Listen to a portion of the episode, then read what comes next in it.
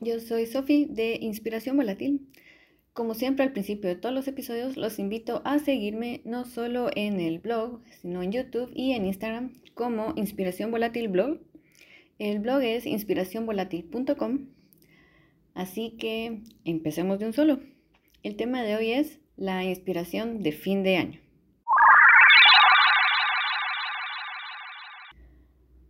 Wow, o sea, así como si nada, ya se está terminando el año. No puedo creer que ya Navidad va a ser la otra semana.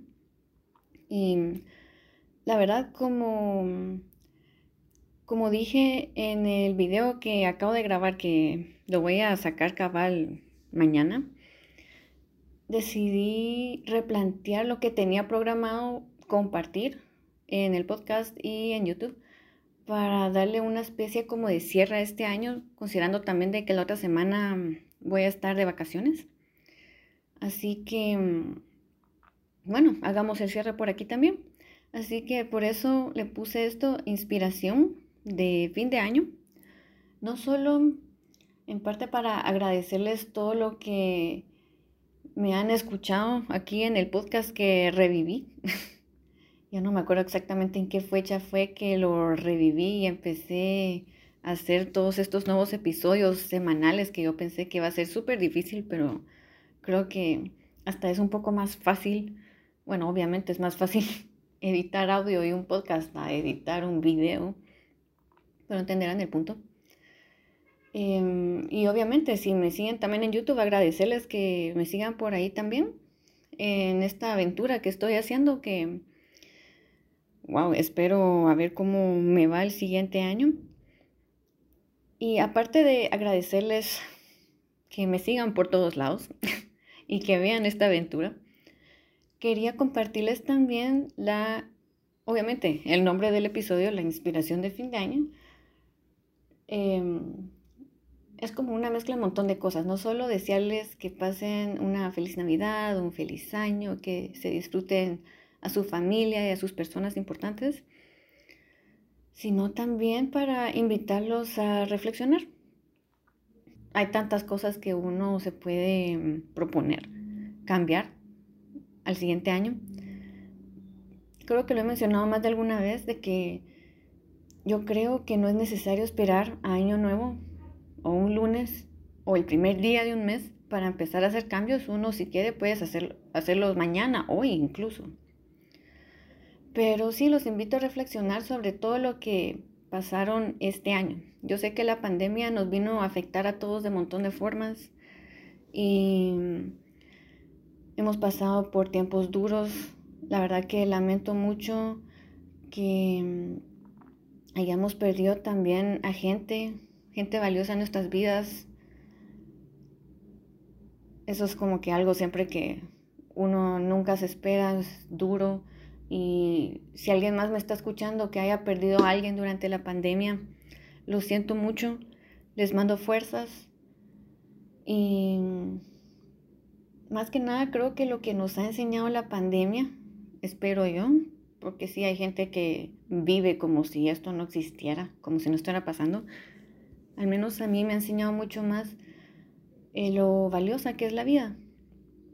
El ser más conscientes de lo que estamos haciendo y cómo nos estamos cuidando a nosotros y a nuestra gente.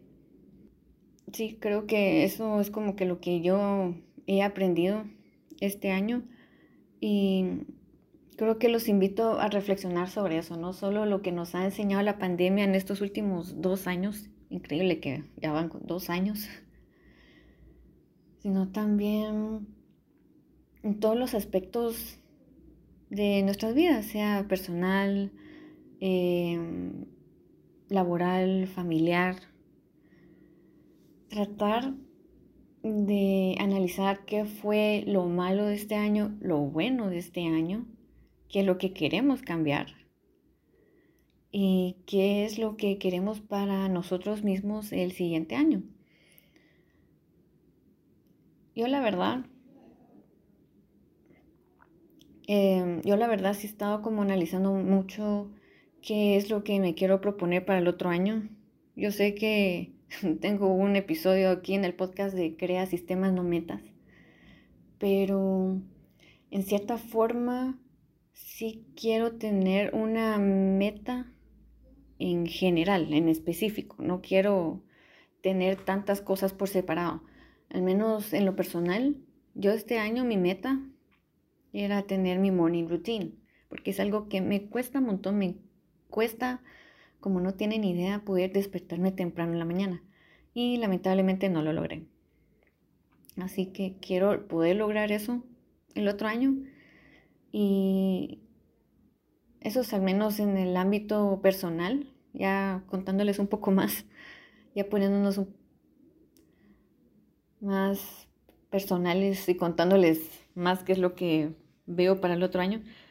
Eh, y en cuanto al resto es seguir con mi sistema del blog, video, podcast, post, Instagram y ver a dónde me lleva. La verdad que en ese aspecto lo único que estoy buscando es mantener esta constancia que he logrado en estos meses. Tal vez mi sistema cambie en algún momento, pero sí, eso es lo que me veo haciendo el otro año, otra vez con el mismo tema de poder levantarme temprano.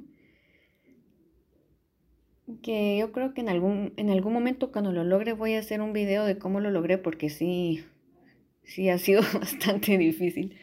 Pues sí, ya eso fue como que muy en lo personal, pero sí en general, para concluir el tema de hoy, em, pues digo que no está de más analizar todo eso que les dije, ah, lo bueno, lo malo del año, lo que aprendimos, lo que queremos mejorar. Y definitivamente todo lo que nos, todo lo que está de más, todo ese peso que tenemos en nuestros hombros de cosas que no deberíamos de tener, pensamientos, actitudes, personas, lo que sea. Tratar de, mm, tratar de desecharlo y empezar el, el año con una buena actitud, con las cosas que de verdad necesitamos, las personas que de verdad necesitamos. Creo yo que por ahí podría ser un buen inicio de año 2022. Wow, 2022. Así que mm, los dejo por acá. Una vez más, gracias por haberme escuchado este año. Todas las palabras que dije, aunque a veces tengan o no tengan sentido. gracias por seguirme en YouTube también y en Instagram. Los veré hasta el otro año, en una nueva temporada del podcast. Así que felices fiestas para todos. Les deseo lo mejor para el año 2022. Así que adiós y que la fuerza los acompañe.